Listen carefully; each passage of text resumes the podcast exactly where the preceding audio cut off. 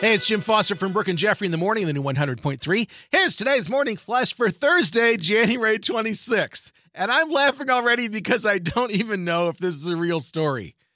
Britney Spears deleted her Instagram account.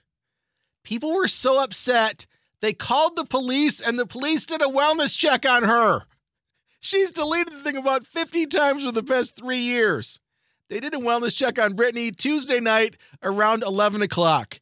They found out she's not in any danger. You big dummies. That's the best story of the day. I'm sorry. Too much for me. We all hope Britney's okay, and I'm sure she's fine. Without Instagram, she's better off. Awesome news that even though he doesn't have a record company anymore, John Mayer is coming to town. He's announced his John Mayer solo tour.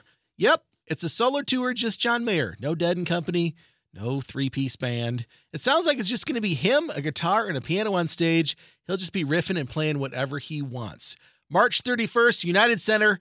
Pre-sale goes on sale next Wednesday, the 1st, and the public on sale the following Friday next week. If you haven't ever seen John Mayer, go see him. Always a fabulous show.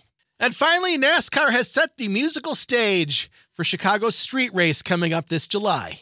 NASCAR's announced Saturday, July 1st, the Black Crows are going to open for the Chainsmokers. How cool is that? And then Sunday, Charlie Crockett is the opener for Miranda Lambert and have the first ever Cup Series race in NASCAR history. Two-day general admission tickets go on sale next Thursday at 10 a.m., and they will set you back $269.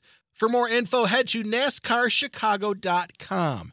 That's going to be phenomenal. The only thing that gets me is it's 4th of July weekend, there's a NASCAR race, and then Lollapalooza. Wow, the city's going to be a madhouse. There's your Thursday Morning Flash. Have a great day, and thanks again for checking out the new 100.3. She loves the 90s and 2000s.